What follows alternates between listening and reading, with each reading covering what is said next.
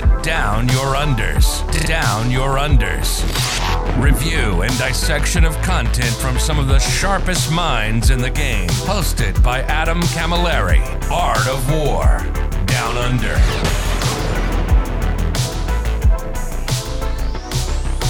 Hello, ladies and gentlemen. Welcome to this episode 62, 62 of the Art of War Down Under podcast. My name is always Adam Camilleri. I'm joined by two intrepid gentlemen um, for this skew list special. And uh, I've pulled these two gentlemen together, firstly because they live close to each other and can probably make the time zone work, but secondly because they are both absolute experts in the terms of skew, but for different reasons. The first and foremost, we are joined by Mitch P. Mitch Pelham, my brother, my perennial brother from another mother, joining us to talk about skew list because he is, in fact, the king of skew. Hello, brother. Hey, how's it going? Uh, yeah, when it comes to Imperium, if I can take more than three of it at once, I'd like to. It's always great. Beautiful. And we're joined by Alex McDougall. Now, the reason I brought Alex on is because he's sitting on a faction. He's a faction specialist for stuff that people consider weak, and therefore the propensity to have to skew his lists is ag- assumed to be higher. And on top of that, Alex is just an amazing personality, and if I can have him on, I will. Hello, brother. How you doing? I'm doing great. It's sunny. It's pleasant. It's for those of us in most of the world using uh, Celsius. It's a cool 18 degrees. Ooh, it's nice. Lovely. That's like best- that's like uh like like like ninety five, right? No, no, that's like 64. I'm kidding. I'm 60, kidding. Yeah. yeah. and uh, for me, it's, it's uh, actually probably about the same as it is for you, Alex, except it's like uh, what ten o'clock in the morning on a Sunday for me, so it'll it'll heat up a fair bit. But uh, we're here to talk about skew, gentlemen. Now, skew. I just want to talk, uh, define what skew is before we jump too far into this. And of course, I'm going to get my usual preamble out of the way. I'm going to smash out my 2,000 words a minute to get through all the, the stuff we have to get through beforehand. But this is a two part podcast. The first part you can find lovingly curated by myself and Seamus, Mr. Ronan, over on uh, the 40, the competitive 40k network, which you can find on all your podcast aggregates, in addition to on YouTube, on the artofwar40k.com. You can also find the part two of this, which in this will be a bunch of list of questions about skewing lists, about how to do them. But then we're going to have a bit of a dissection and throwing up list archetypes that different factions may want to pivot into sometime in the future. Um, you can find that over on Patreon, where you can look search for the Art of War Down Under, and you can also find us over on the amazing website, uh, theartofwar40k.com, where you can purchase the second part of this podcast, in addition to the second part of the wonderful and amazing Art of War Down Under and the Art of War Vanilla, wonderful vanilla ice cream Art of War flagship, whatever you want to call it. You can purchase the part two of that one and our show, all for a nice lump one-click bundle, or purchase the one that you please. Now, gentlemen, Mitch, you're on a bunch of things. Alex, you're on a bunch of things. Mitch, tell me about the bunch of things that you're involved with. Oh man, I- it's not too many things, I guess. Uh, it's really mainly Best in Faction, the Best in Faction podcast, and uh, Discord, which um, I know Alex is in. I believe Adam is in. He bounces in and out. Um, you know how it is. Uh, he's busy, so. But no, um, the, those are the main things I do. Uh, there, it's it's mainly just a podcast about breaking down high end competitive 40k in a in a manner that is digestible to the average player and you know the aspiring player and and a lot of focus on how to improve you yourself as a person as well as your game because you know like there there's just a, like the both benefit each other um you know they Mm. feed into each other and so we very you know naturally over the years have, have fed into a lot of self improvement um like focused discussions just because that is how you get better you know as a player is to be a better person too so Mm. wonderful. uh, yeah, and then uh, Charity Hammer as well, which I, I, I- everyone here is an alumni for. Like it's something we do twice a year now uh, uh, for cancer and for children's hospitals and um, children in battered women's shelters, getting them toys and helped out. And Mm. um, yeah, that's the other thing we do. And I, I, I, I'm not good at the promotional stuff, as you can tell. That's not where the energy comes in. The energy comes in when we start talking about Dread Knights and stuff. yeah, But uh, yeah, wonderful, wonderful group of uh, gentlemen over in Best in Faction. Incredible advocates for our community, incredible advocates for doing good in our community, and also for huge, huge proponents of mental health, men's mental health. dep- d- d- Doesn't really matter anybody's mental health, and uh, definitely jump over and support them if you're all interested. Alex, tell us about your things, your bits and your bobs. Uh, I am obviously one of the coaches for Art of War, uh, specializing specifically with Tyranids and GSC. But I'll, I'll teach anyone anything about Warhammer. I'm, I'm just that excited about it. Uh, and then also, I am sort of alumni, sort of uh, attached uh, loosely to the Play on Tabletop team, which of course is like the, Ooh. as far as I'm concerned, just premier uh, battle report. yeah, definitely they're in the top tier For Yeah, absolutely right. Like it, whether or not you want to argue if they're the best, they're in the conversation every time. For sure. Now, gentlemen, we're here to talk about skew. I've got the dictionary definition. Google gave me it. I'm going to read it out to you guys because people might be scratching their head and talk, being like, "What the hell is this? Is this S Q U E? Are we S K E W? What is this word?" Um, it is defined as such: is more developed on one side or in one direction than another, not symmetrical. That is the definition that Google produced. Now, what does that mean, uh, Alex? Extrapolate for that for us. What does that mean in the context of a 40k army or 40k list? Well, if we're going to talk about balance uh, directly with the word that you just uh, used out of the dictionary, uh, if it's a balance list, it is coming to the table with all the tools that a 40k army could bring in some even manner. Uh, an average amount of characters, an average amount of tanks. It would probably look Hmm. like an army that you would expect to see on the table. You're like, yeah, there's the big stuff, there's the medium stuff, there's the little stuff, all in Yeah. sort of Yeah. even proportions but we're looking at skew in what which one of those things do we want to choose to take to the extreme Mm, exactly right. Now, I, I suppose I didn't explain this uh, perfectly at the start of the episode, why we're doing this episode and what we're going to be covering, but we're going to be talking about skewed list in ninth edition because ninth edition comes at players with a lot of unique questions that we haven't exactly had before, especially in the mission format. And uh, the strengths and weaknesses of skew. I thought I know this is a topic that has been covered on my podcast before, but this is an ever-changing landscape in the, the ninth edition meta. As this meta develops, the reasons to skew and the advantages and disadvantages change. In addition, the factions that may need to or may not need to change really quickly as well. And so we're to, we're to unpack So, the pros and cons of um, that, in addition to why you may and may not want to. Sorry, Mitch, you go. So so so before we do that, let's let's tackle what you just said there. The you know depending on the meta, you want to skew in a way. Why do you want to skew in a direction? What causes the skew? Right. What what makes the skew advantageous? Right. What is what is the meta that makes that advantageous? And I'm gonna um Hmm. I, I- don't if you don't mind, I'm gonna dive into this a little bit, like with the specific list I'm working on right now. Launch. Um, so I'm let's, work- let's launch the rocket. Go for it. Okay, so I'm working on a list right now that is three Telemon and four to five Dread Knights and whatever other points you know can get me. Um, it's a hard skew into very tough units with a two up armor save and a four up invo. I have Mhm. access to a five up feel no pain on all of them. I have redeploys. I have a, there's just a lot of things going on there. Why is this skew so effective? This skew is so effective because everyone right now in the meta has to account for Horde Skitarii. They have to account for sisters with lots of bodies. They Mhm. have to like like and I can go on like there there's too many armies that count on having a lot of bodies that Mm. you have to be prepared for and most armies don't have units that are efficient into everything like the the units that I'm using are. Uh, and in, Um, addition, there's also this back. There's also this backhanded bonus to what you're playing as well, because you have that two up armor save. A lot of toughness six and toughness eight, but a two up armor save. And what you're doing i- as well in here, and because a, a lot of people are stacking. Um, if they're if they're hunting another skew, which might, we- we're going to talk about, which is the freebooters buggy skew, which is also toughness six with minus one damage and a four up armor save, you're going to be really pressuring. If people are hunting them with that profile, usually what we what we'd assume would be say an autocannon or an assault cannon profile, you're just going to be like, ha, sorry, bruh, like not gonna not gonna see any damage here.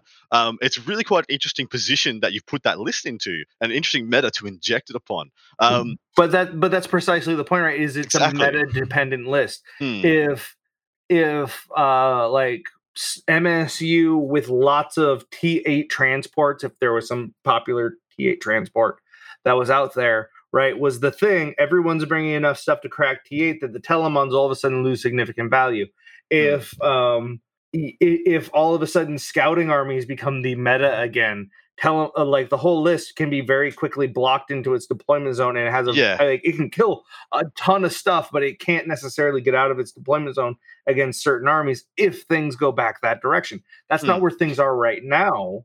And that's that's the whole point of every like every army you build is meta dependent, but Yeah. skew lists are specifically looking at what's out there, what's working, what isn't working. You know, so uh, actually let me let me let me say this differently. The no, the first thing you look at in a skew list is what is not out there, what is not present. and- yes, So with the Telemon and the Dread Knights, there is not, and there's no one out there outside of like the the freebooters list and a couple other lists that have enough firepower to just casually pick up Dread Knights. I mean, like lists exist that can do that 100, percent but they are not the the norm. Like if you hmm. if you are being cautious and careful, and you have all these redeploys and you have all this flexibility, you should be able to control your exposure, and that should be less of an issue. Yeah, and that's also Um, because we've seen a decline in things like so. I, I'm seeing less and less, you know, three times three, so three times five unit of retributors. I'm seeing more, more like two, two times five, and the same Yeah. can be said for things like chickens. We're no longer seeing three times three chickens. We're seeing, you know, two times three, one times four, etc., etc. Jumping over to Alex, um, Yeah. is this a good it, it, in, in ninth edition um, with things like skew? How do you what do you think some of the pros and cons out there? Uh, the pros is that you can have a big meta shift and suddenly your army gets burned. Uh, Or Mm. sorry, the cons, I should say. The cons, I was about to say, Yeah, I, I was just, you know, so, using words in a string and it didn't work out. Um, uh, yeah, sometimes you can go, like a new codex drops and you go, ooh, well, this list doesn't work anymore because this is going to make Mm. the meta swing a certain direction and I've got to pivot really hard. And sometimes if you are trying to be that kind of top player, uh, it can be tough because you might have like 50 reps with this list and they're like, ah, crap, this list is dead. I had to change like really quick and I have to start getting reps in with something else. The pros are uh, it can sometimes just offer up like the most insane wins. Uh, Mm. you get people that are just going, it might not even be that they get to the table and realize, ooh, I don't have the tools to deal with this because you have skewed. It may also be like, oh, this list is so weird. I don't know how to play. You know, if you Yeah. you play against certain players and they know, I know how to play against Drukhari because I see Drukhari all the time. Suddenly they're playing against a list that like just doesn't exist anywhere else, and they don't have the problem solving skills within the game, especially to discover what I need to do to win in like a two hour period, and you just get the win out of that. Yeah, yeah, yeah. And it, it, and when we're talking about skew in the terms of uh, of of 40k, we're talking about doubling, tripling, quadrupling down on one element or one profile or one weapon that you can bring in your list that pushes a matchup in your to A your unifying theme. Yeah, ex- um, exactly. And so for Yeah, your like for like so, yours, so so there are uh, to, to, to expand on what you're saying really quickly like, there are different types of skews of like your skew can be everything in my army auto hits you know it's a Yep, flamer yep, weapon right everything in my army is t8 everything in my army has a four up save or because here's the thing about skewing. Skewing isn't necessarily oh i've got the best save and i've taken as much of it as possible. It Mm. might be hey this unit is undercosted. It has a four up. It should yes, have a five up for the points cost it has. I'm taking 200 of them. And so that four up is going to pay me back in 30 wounds on Mhm, average every game because of the that undervalue. Like so there are different types of skews. And as we're talking about those large number of models, this is also and, and, and tying into what Alex said earlier, where the meta can shift and get, get really burned, or an FAQ comes out, or a nerf comes out. Mm. Like there are like when you're playing a skew, you have to understand you're probably fundamentally leveraging something that should be rebalanced. Um, either that way. or you are giving up a huge proponent of something else your army can do in order to, to function in this one zone, in this one sphere. Exactly. Yes. Um, or, yes. Or you're sacrificing to make it so that you don't give up certain secondaries. Yeah, there are other ways you can again you can skew so that you give up like the max that anyone can ever get on any killing like secondary against you. exactly right. Like that's a type of skew.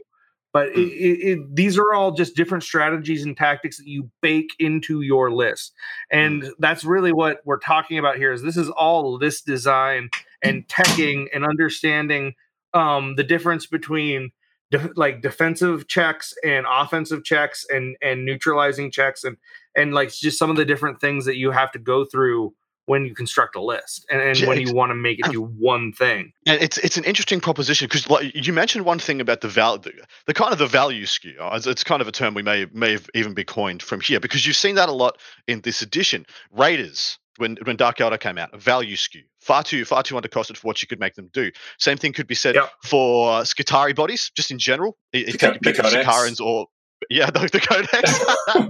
uh, but we're seeing it a lot Yes, with the orcs. codex should have cost five grand. That would have that would have definitely cut down the uh, dark uh, the uh, Yeah. the AdMech players. Yeah, but, but a great the great one is the orc one. I think is the orc one. You look at the orc characters, the smashy orc characters, and they're all like 140 points. You know, for the beast beast boss on Squigosaur, 140 points. That's not a value proposition. That guy does exactly as much as he probably should, um, give or take. For uh, Yeah. you know, you can only take one or two of.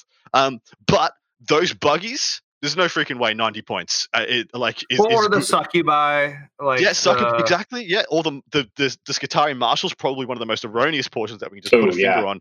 45 Yeah. points Yeah. gives you CP back, gives you rerolls in, in two in two um wound in two uh, rolling pools. You know, Lojai, Magi, all that crazy crap. You know, he just does so so so much. Fall back in Just shoot, everything. etc. Um, and yeah, so there there are these value skews as well. But see, the value skews is what the the best armies in the game gets. We're trying to not focus on them because those are kind of self-explanatory. Ah, this thing is good, I must take it. We're trying to give some tools to the people who may be struggling out there. I suppose if we're going to lean it that way a little bit for people out there, I think it'd be a little bit better. Um, because no one needs to, no one needs us to tell us that Skitarii bodies are good, you know. Well, no, no, no, no. Well, and, and and we're talking about different types of skews right now. We're Exactly. like we're still going over the like so so hordes and the Skitarii horde is obviously between that and witch spam. Those are two two of the best hordes you could ask for. Hmm. Um, Well, so there, but there are a bunch of other like hordes there out are there. yeah no they they but those are the those are the easy examples to go to. But what we, what we were getting at earlier is if you go if you skew too hard that way, all of a sudden all it takes is oh no, all of a sudden you're all those guys are now two points more or whatever Yeah, from the next correction, and Hmm. you now own twenty percent more models than you need to well, to ever run these these guys again, and that sucks. And and and so I, all I'm like, if you want to chase the skew dragon through the clouds, Mm, I have ridden it. It is great. I but I want to warn you about what can happen if you fall off of it exactly right. because it, it, you can end up with 22 Artemia pattern hellhounds.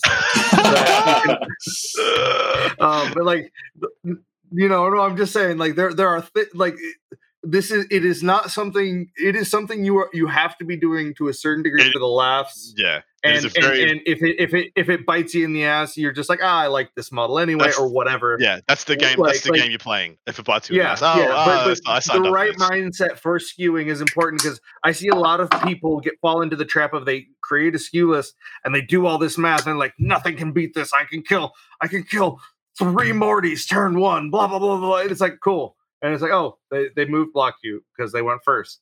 Yeah. Oh, you lose? Okay, like None like, of that math is applicable. Yeah, yeah like like there is this there is this uh kind of like narrowing a viewpoint that can happen when you're trying to create a skew list where you think you're invincible and every time i promise you like 99 times out of 100 you will get smacked back down. You're like all right no this is good it's not invincible but it's Mm. good so that's always something to be careful of with skew skew the math skews with the skew but but that math is not reality you need to play the games to see if You- it's yeah, actually as good as you yeah. think it is you can have the best math And in so the world, but if you, if you can't bring it to bear, it's it's it's pointless. Yep. Yeah. Yeah. Um, So Alex, what are some examples sorry. of? No, you're good. What's what are some examples just off the top of your head of different types of skew? We covered a bit like the, the value skew because, but you know, F stuff that we're not going to we're not going to talk about that. What are some different types? You know, because there's horde, there's blah blah blah. Real sum up for us. Uh, well, I think Mitch is definitely playing one right now, which is like ultra defensive. The entire army is T8, 2 plus, 4 plus, or T6 or whatever. So you get into a skew where you go, like, I'm going to kind of get to play with my tools the entire game because they're just not Yep. going to die. Uh, Tau did Yep. that for a while. Triple Riptide with a, just a Hmm.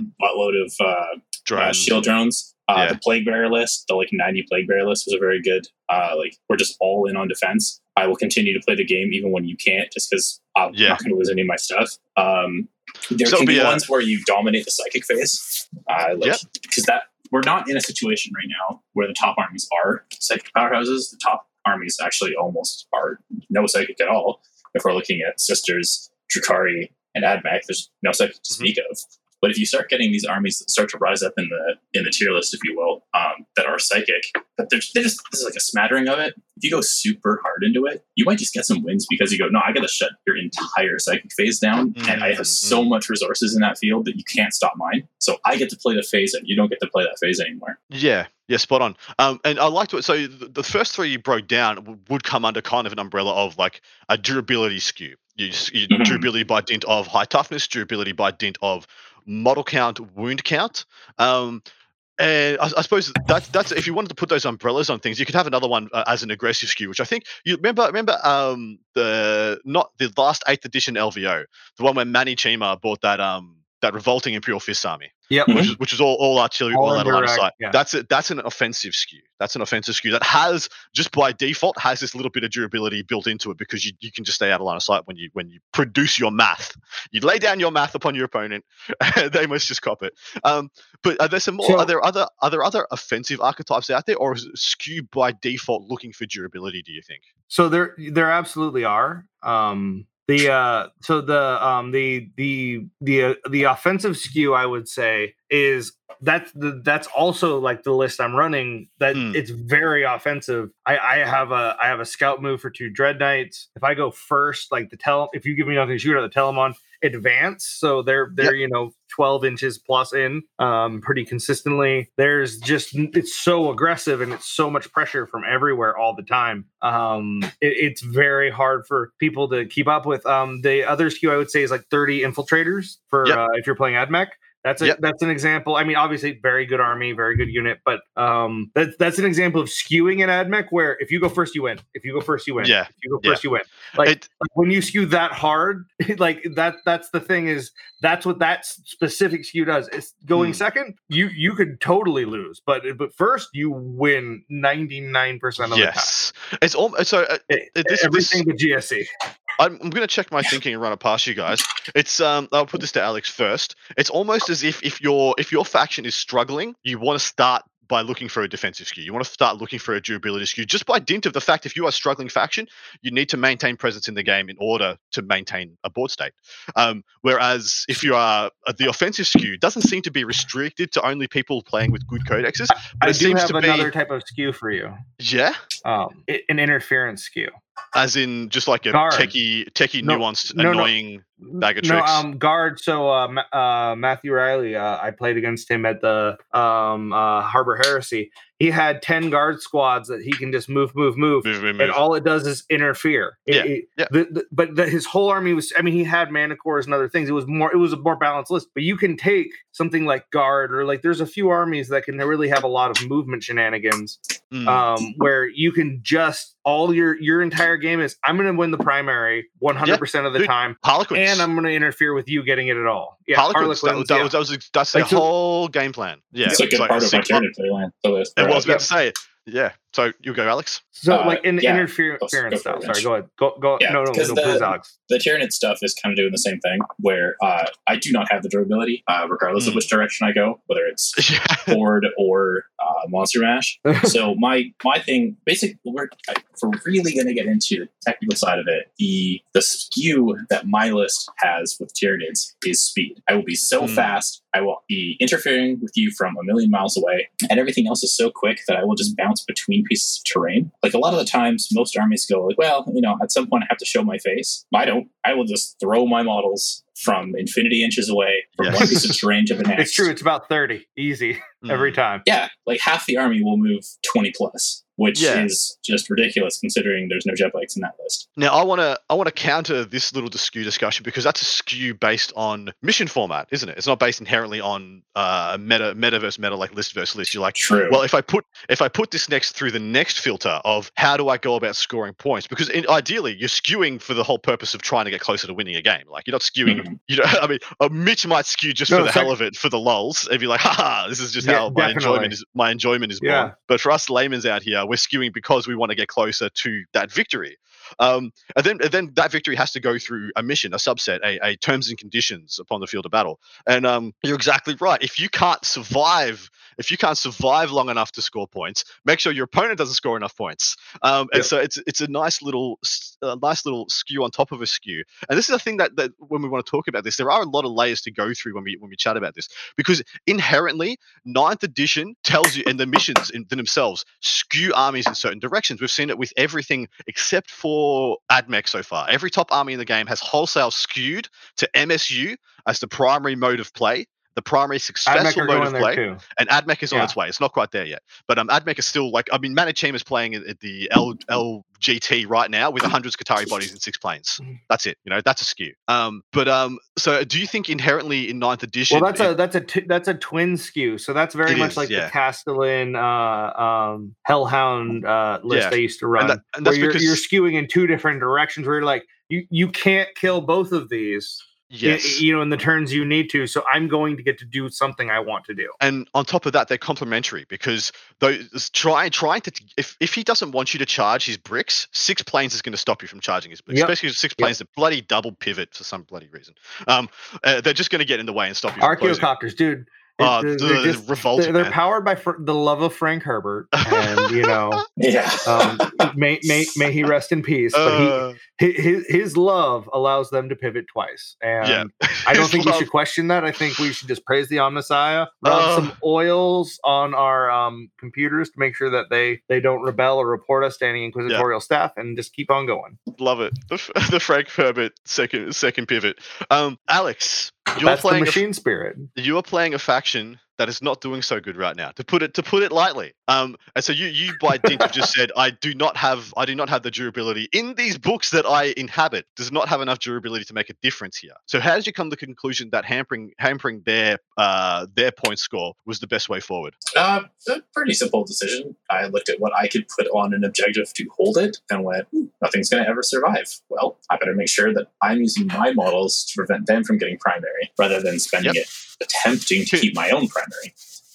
Now So- there are there are there aren't many armies that can do it as well as your factions, but No. please reel off the enablers that make you able to do it because there are some available out there. Like Necrons have a scout move that can place them in positions to to dump onto Mhm. objectives to obstacle bodies. So yeah, tell us the enablers so people can look through their factions and see if they've got similarities. I have uh, speed boosts coming from three different sources. So I have a stratagem that is a double move, and that includes advances. So you can just move your guys like 20 inches plus, no problem. Uh, I have a double your advance, and I have a double, a second move out of the Swarm Lord. So all three of those can be used independently or in tandem. Uh, I have a spell that will allow me to advance and charge. I also have a move after the fight phase if I've killed something in combat. So I can constantly keep altering exactly where my stuff is going to be depending on success as well. I don't just have to go like, ah, well, they go. Like we can go. Like, well, that was a pretty good advance run. Okay, uh, well, we'll move that one again with the Swarm Lord, and ooh, they got the kill. Cool. I'm going to use overrun, and I'm going to move again. So I can constantly keep altering where I'm going to be and be very safe with it. So when I'm It's thinking it's a- about how I'm going to get places, I have all sorts of outs. So if you can make Hmm. your move reliable, where you're not like, ooh, if I roll one to advance, I'm really screwed. Man, it's it's you can really do some stuff with that. Now it's interesting you came to that conclusion as well because that's it's it's not exactly new, but it's not something that's ever been defined as as you've probably put it here. Um, because essentially Ynnari in Eighth Edition was exactly the same thing, wasn't it? Mhm, They'd, they'd send they'd send out the, spe- the the spears to disrupt, to get in the way, to deny points, take a chunk of flesh, and then uh, do everything in their power to not be traded, to not be, not be taken in return. Now you, you Mhm. but you, you're of the opinion that you don't know, you no longer have the ability to not be traded, right? You, you just don't have that level yet. It's just Um, like I, I have to I have to give it up, but I can put them exactly where I need them. Yeah, I have one unit out of all of those different moves and kind of my abilities to interact with the board. I have one move that can make it so that I don't get interacted with in their turn, Hmm. and that's that's overrun. That's the kill and the Yeah. run away. I may be able to run behind a piece of terrain that will give me safety, but most of the time, yeah, I'm just moving something to where it's going to die. If I get lucky, Hmm. um, really what I'm doing with this movement, this skew everything into movement, and as this is also going back to us talking about the MSU stuff, is the game requires you to perform actions. Yes. It- Let's look at everything as an action. Movement is an action, shooting is an action, so on and so forth. It's almost like you're a coach. It's almost like you do this like often or something. That that singular action of I must do banners or rod or something like that. That takes away all of your other actions. So what what way can we try and lump things together? That I am skewing speed so that I can make one unit do essentially four actions, even though I never got to Hmm. engage with my opponent. The Mhm. action of move blocking, the action of engage on all fronts by getting into another quarter, the action of uh, retrieve Octarius data, and uh, let's see, what else can we fit in there? Uh, stealing primary. So technically, we've kind of performed four different actions with one unit. I got your primary, I got engage points, I got rod points, Hmm. and you can't move past them. Awesome. They're going to die, but they were going to die anyway. They were 60 points of Hormagaunts. They're just toast. Exactly. So let's Yeah. throw them in my opponent's face, maximize the amount of actions I can get out of them, and you know what? You are going to kill them anyway. So I I uh, capitalize with my list in uh, action economy by the fact that psychic actions don't stop you from doing anything else. Yes, beautiful. Well, and well, well pointed out as well. Can you can you build upon that? So with the five dread knights or the different variants where it's a chaplain mm-hmm. and four dread knights, all the different things, like you have you have dread knights that all are all psykers so you can they all like so when you pick pierce the veil and they all have teleports like if your opponent can't guard a like a long board edge like you could or or if it's a, like one of the diagonal starting ones you can literally just walk over and be like cool. Oh hey you know this is neat. Eight points. Mm. that feels In, good. in addition to that, the profiles of the profiles of weapons that you are bringing in that list are very good at picking up other people's objective holders just by default. Absolutely Mm. Mhm. Uh, So, if uh, I'd love to see what happened if you guys if you guys played each other, but I hear you played a similar list to what Alex is uh, is hanging with at the moment. Anyway, we might get you to talk about that in part two. But uh, it's interesting to see these concepts collide and see which archetype you know comes out on top. Because I do think it, ninth edition is really still coalescing. It's it's almost like that that skew that we're talking about, the disruption one, could almost be called dynamics. You're going to a dynamic skew. You want to be flexible like water, be able to inhabit any part of the board at any point of the game.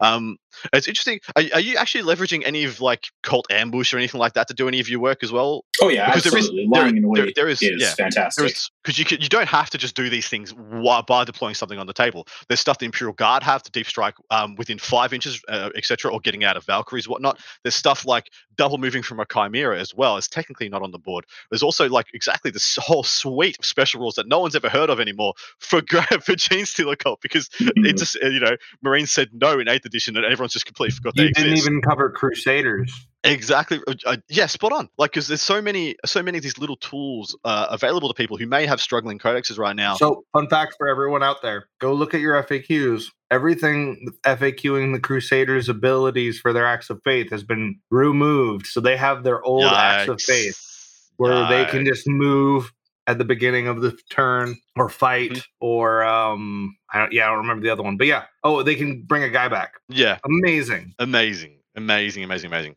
Um, and G Dub needs to get on top of that. but naturally, Mitch is well and truly Um, all over also that stuff. so a fun a fun rules loophole. So the FAQ for storm shields is for, for the equipment.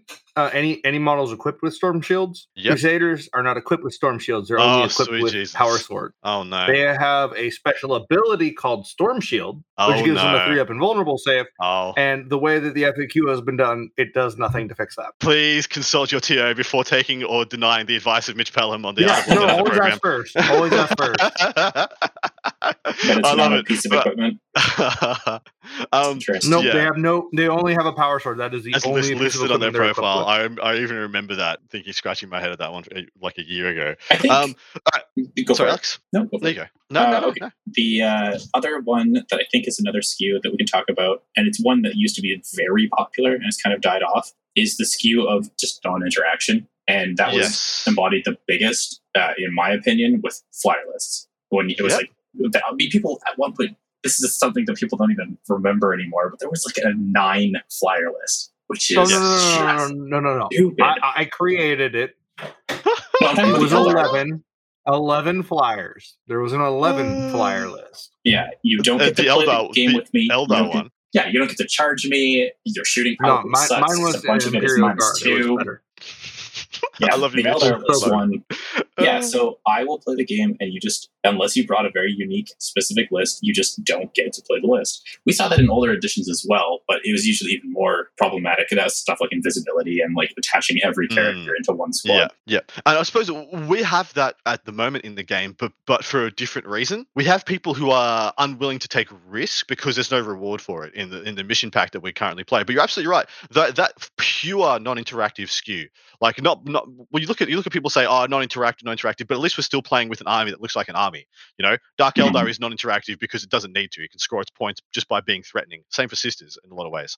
Um, but they still have an army It looks like an army. You're talking about something that is an archetype of hey, you can't do anything about this. I'm going to take as much of it as I can. Um, and yeah, I, I, you're absolutely right. The, the Flyers was a perfect example. Um, another example was the Plague Bearers you put up. There were some armies like I mean, I played I played uh, WTC that year um, with the Plague Bearers were everywhere, and I played in the singles. I played against 250 Plague Bearers. I was playing Tau with Mhm. like triple Riptide and two units of broadsides. I couldn't do a damn thing because he just ran up, wrapped all my stuff. you just don't whole get to play the game. yeah, turn two, the whole board was plague bearers. The whole board, the whole board was plague bearers, and so therefore you just don't get to play anymore. You, as soon as you tap the Tau, I cool. I, I don't get to play the shooting phase. I now get to play the the fight phase and not a movement phase because I can't fall back and you know the game's over. And so you, you can do that. Like that fly list was denying your opponent phases in which they could interact. And I suppose you can see that a lot. Hordes list can, like I said, just push that on your opponent, and you can do that by the I suppose the dynamic skew that you were talking about, Alex, with uh, pivoting from the back, throwing things from the back line into the forward line, just to disrupt points costs and,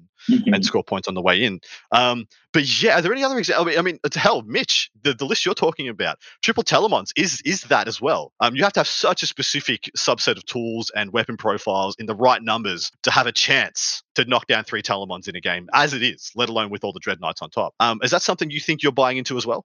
Oh yeah, no, that's that's the sauce, right? Like like the the five Dread Knights, I, everyone is hot on now. Um, Mm. I love how everyone called it a meme at first, and I was like, no, no, no, guys, like this is these are great. Like I don't, there's no downside to this. They just don't die and murder everything. Mm. Um, but no, the uh the Telemon make it so that you can really force issues and you can hide your Dread Knights. You can afford to project firepower without losing maybe the slightly more fragile or a wounded Dread Knight. You can be like, cool, you're gonna hang back because I need you for later, Mm. you know, for the next turn's push. Because Dread Knights oh, like degraded all the way down, still move five. Exactly. Yeah.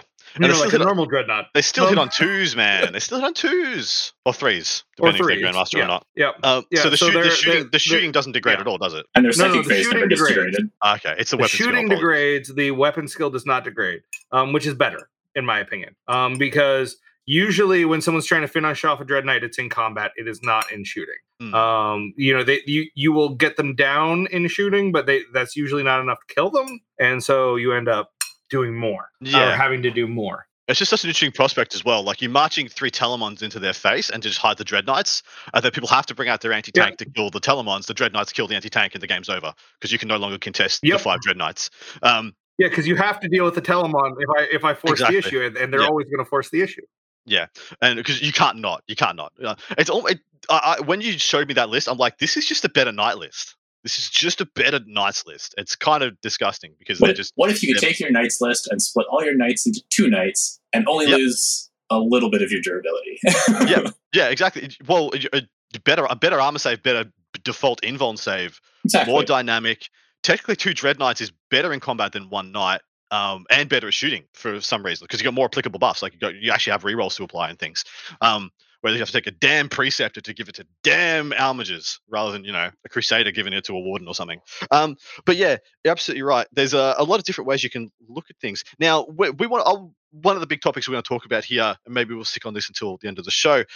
When to start skewing your lists uh, in the lifetime of a faction? When do you get a point, or when can you make a meta call that my faction has diminished enough in this environment that I need to start pushing the envelope in a certain direction? Um, there's a lot of great examples in the meta at the moment. I think I think there's a lot of the languishing eighth edition codexes. Um, guard, you know yourself, and all, literally everything everything you play, Alex. everything you play could be in this position. Um, uh, Tau definitely. Necrons is an interesting one we might unpack as well uh, when we get past things. But how do you call it? How do you make a, a- a- look yourself in the mirror? and be like, it's time. Nine Leman Russes. You know, how do you make that? How do you make that value judgment? Typically speaking, uh, my decision to start really skewing is when I realize that there is one or two factions that I just cannot beat. Period. Yep. Uh, if I'm playing, you know, players that I consider top caliber and they're playing Drukhari or Admech, I can't beat that. I just can't. Mm. Uh, so I we ignore it. We go, okay, I'm not going to pay attention to that anymore. No matter how hard I would were to skew, I will not beat those lists. So I will skew almost away from those lists, and I will skew to beat the rest of the pack. That's Mm. typically when I start to think about like, okay, I'm going to start tweaking my list in certain directions. Yeah, so you look at the top of the pile and being like, "There's literally nothing in my tool set that will contend there." So let's make that that's no longer relevant. It's not because there's nothing I can do. I can no I no longer have to stress about it because it's out of my control. Um, Yeah. because it's beyond beyond the bounds of what I have available.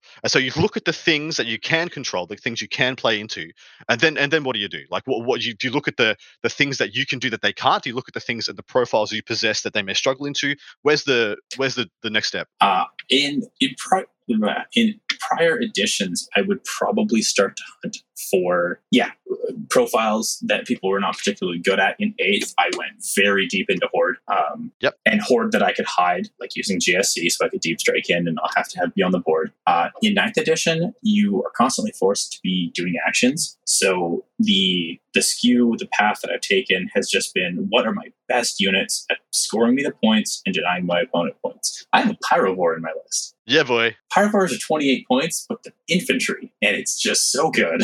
Yeah, good does a amount of Pyrovore wounds. do? Yeah, does a Pyrovore do anything like combat wise? No, it's like a crappy heavy flamer. It it doesn't even have the range of a heavy flamer anymore. Is he good in combat? No, he's got two attacks, but he's 28 points. He exists, and he can go hold an objective and do broad. That's what and Crusaders throw down deep do for me. strikers. Yeah, Mm. exactly. Yep. And everyone should be looking for those kind of things.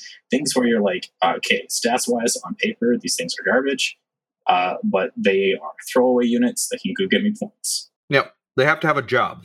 Yeah, in a skewed list like the ones you take, Alex, how many points do you allocate in a list for things like that, things of that ilk? Oh man, uh, Like, what is the, what is the percentage of a two thousand point list that you want to just be, you know, action doers, points getters? hopefully I can keep it under about 400. Um, the hard part is that Yeah. when you are playing one of the weaker codexes, uh, you you really do have to maximize your ability to do you know the rest of the game, kill your opponent, Mhm. y- Yeah. you know, do deal some damage. Uh, I will only survive till the end of the game if I've done something fairly crippling to my opponent. Uh, So I really am looking for the cheapest action doers possible, but it's still Yeah. reasonably high. Like if I'm thinking about my list, I've got the Magus, who's mostly just an activator for having the uh, rest of the GSC in my list. Uh, and then I've got about usually 100 to 150 points of acolytes in minimum squads. I usually consider one of my Hormagaunt squads just like total, like go do the thing and then die. I've Yeah. got a lictor and a Pyrovore.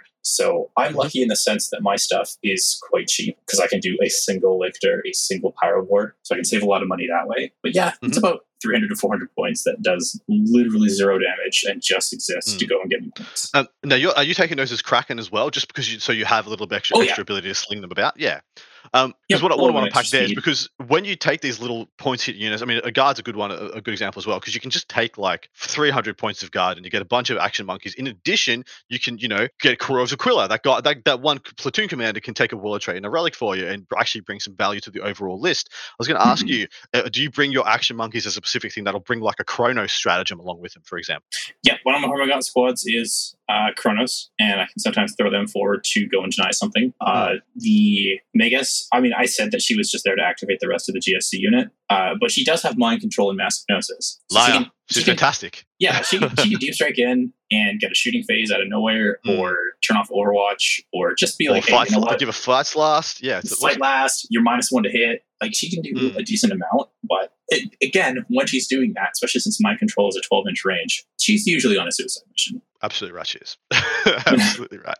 Um, but yeah, so it, there is a lot to it. I think uh, we'll transition to talking to Mitch a little bit. How have you come at your skew? Because you're you're so we've got the the paradigm here of operating at the back of the meta, which is where Alex is because he's kind of at the bottom of the pile power wise, and then we've got Mitch at the front of the meta trying to define, stay ahead of things, and not join the pack, so to speak. He's trying to be the person that people want to chase and have to allocate for. How do you come to that conclusion? How do you come to that position? And how do you look at list crafting to maintain that momentum? Um. So right there, you know, we've all we're all familiar with the idea of like game tempo, right? Mm, And like like putting the tempo on your opponent, right? To have to make have to change the game state. Yep. Um. I think about that on a meta level. I was about to say because there is a Um, meta, there is a tempo to the meta as well. We've talked about this a lot. So Yeah. feel free to give us a couple of minutes on that because that's it might be a brand new concept to a lot of people. Okay, so like the the, the when, when I say that, I mean like everyone has to account for Drukhari, right? Yeah. Period. Like, but ever there's a bunch of other lists that everyone has to account for. The Ork Buggy list. There's now Mhm. Thousand Sons. There's Grey Knights. There's uh, you know, there's invariably going to be Necrons and Death Guard. You have to know how to deal with, right? Like there are all these sort of list checks that are exist in the meta. Um, if you can create a skew um that that says hey if you've accounted for all of these things then you can't have accounted for me Mm, you're creating a diametric uh, like question of like can your army account for both me and everything else now dark eldar absolutely can dark eldar is a hard game i I- there is a game into them um, with the with the list, but it is is a hard game with a with when you have uh, equally like a like a, a, a equally skilled or or you know very talented Yeah. Dark Eldar player. Like that's a that's a hard matchup. Well, there's there, there's literally nothing they can't do at the moment. So there's there's with the right player and the right, Yeah, so- right tools, they've got them all. They've got it all. Yeah, exactly. Cast So spells. What a bunch of losers. Numpties, ah, trash, trash tier, nothing codex. but but outside of that, if you say, okay, I'm willing to have a hard game with uh uh Dark Eldar, but everything else I can have a great game into. Yeah, so you're you're you're un- do- essentially almost doing the same thing that uh, Alex was talking about, but in reverse. You look at all the armies that you Sorry, need. To, my dog was uh squeaking a toy. I had to grab it. that's no, that's no problems. Um, so yeah, you're coming at it uh, at the same the same problem, but in reverse. So you're like, well, th- if these guys all have to account for each other, then technically they can't have accounted for this X Y Z profile in enough density. Blah blah blah blah. I I, I would have argued that um probably a couple of months ago. Um, like you know, say just at the advent of when when you know Admech hit the hit the um Admech hit the the world your list wouldn't have survived, right? Your list wouldn't have been as amazing as it is now. Same could be said if it hit the meta, say, you know, when when Iron Hands was a thing, because three repulsor executioners, by golly, will kill every Dread Knight you've ever owned. Um, and so it's interesting Sure. to see that you, you've raised, you've come to it at this time because you know GKs have come out, T Sons have come out, um, Necrons, like you said, Nethron, Death Guard are still a thing, but you have this kind of weird polarity between the top three, that being what I believe is Sisters, Admech, and Drukhari, where they're kind of holding each other in check um, to some extent. Of course, Drukhari is preeminent right now, um, but I, I, I, think that is because Admech So the list- playing Admech the right Yeah, yeah. Um, and so you're coming at it like, well, I want to be the fourth party in this this three way. I to I to inject myself into this question as a factor that they can't possibly account for each other because they're all holding Well, each other in check. It, it's Yeah. sort of if you looked at three people playing rock paper scissors and each one always played the same thing, and you're like, well, what if I made machine gun? What if Yeah. what, What if I machine knife? gun worked on on, on, on, on- oh yeah well no no no it's just like machine gun worked on on on on scissors and paper it doesn't work on Yeah. rock fair enough like Yep. like Drukhari's rock but but the other two it works really good on and, and there's enough scissors and paper to keep rock in check that i i can still you know go four and one very hmm. consistently yeah. Well, like, you, so like exactly that- right. that's the other on. thing so there's a there you have to talk about the motivation for building a list right i built this list because i didn't want to i wanted to play something that didn't require a lot of models and a lot of mental bookkeeping because well, i mean this requires plenty but like compared to a full gray knights army or a full admech army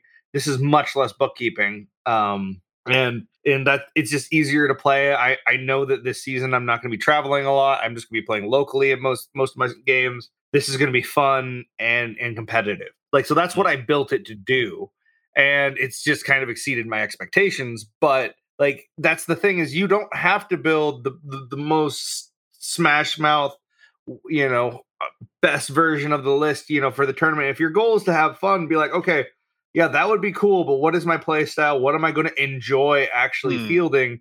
Because it's okay like you're not going to win the tournament anyway. It's probably i mean most likely and that's no offense to anyone like the majority of us don't even if you're a good, good player like you're probably not winning. So you're gonna you're gonna go four and one or maybe three and two and you're gonna have a great time so just make sure you have a list you'll have a great time with because that's more Hmm. fun Hmm. it's just more Uh, fun that's what's that's what's fun about skews this is just more fun Yeah. Well, exactly and it's right. a lower mental load for um, game to game so you're able to socialize more and just have a better time Yeah, well, uh, well, if you yeah, if you go exactly down what, what Mitch is doing, spot on. It, it is a lighter load on the brain, and you are well. You, you're also just rolling the dice. Like if you just if the Admech guy that you play in round four knocked out the Drukhari guy that was going to beat you in round five, you know, you could just be laughing with your skew. Like you could just be like, ha ha ha, genius, big brained, this this bad boy.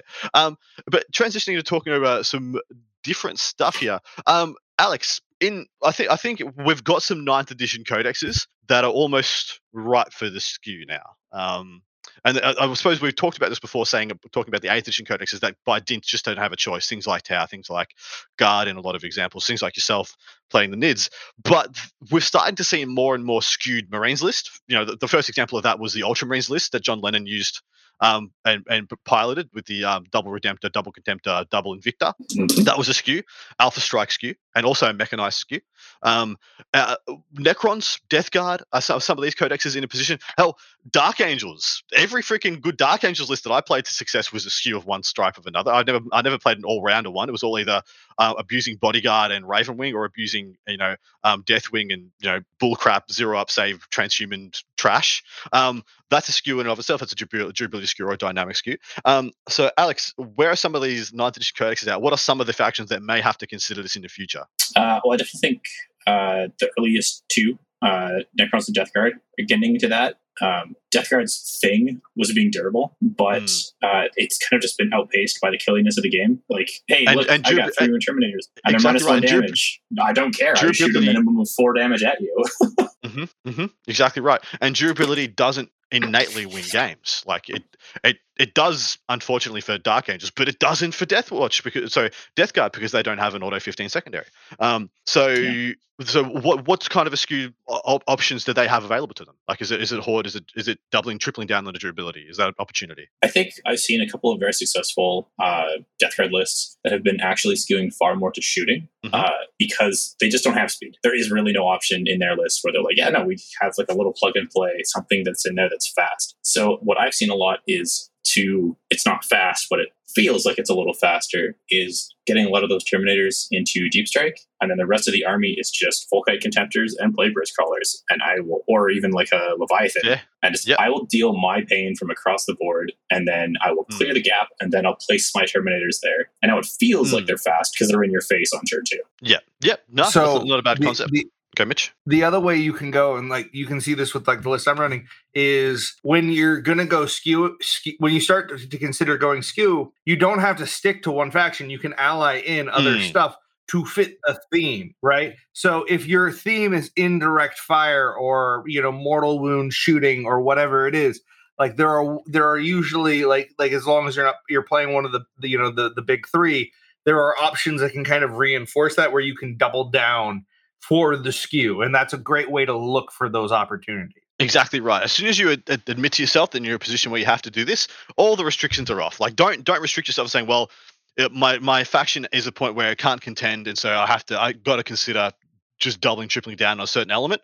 All of a sudden, if you're already in a losing position, already feeling like you're in a position where you can't win a game, anything, any other like T's and C's you would have held yourself to, like, well, I got to keep contagions. Stuff it. See what your list looks like without it. I mean, I'm not saying go for it. I'm not advocating one way or another, but the shackles are off. Like live, live free. is yeah, pretty much what I'm going for. Yeah. People well, might ask like, like about maybe. Oh, sorry. Maybe for your sorry, meta Mitch. noise marines, add something, right? Yeah. Oh. Sorry, Alex. Yeah. Uh, no, no, no. That's a good point. Um, the what I was going to say is that some people might just be asking, like, well, what if I run into like I'm skewing hard? What if I run into the list that uh, I know I kind of lose to? Specifically speaking, when you do skew, you are hunting to create good matchups, but you are creating some bad matchups. When we're doing this, we should really be saying that like you're just looking to hopefully not run into the bad matchups. But that's that's the way that you're skewing. You're skewing into the good matchups that are common. Like if if there's 50 lists that are there and you're like, oh yeah, I can't beat this one. Well, hopefully you've skewed in a way that there is only one of them there. I can beat the other 58. I just can't really beat mm. that one. We are looking yeah. to create advantageous matchups and the matchups that are bad aren't common. Hmm.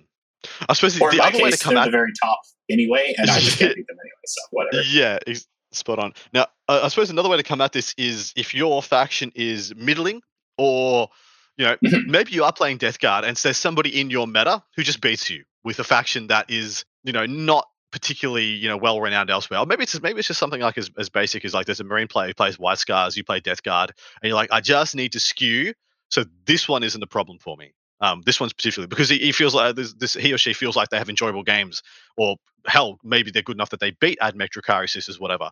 Um, so th- there is that kind of.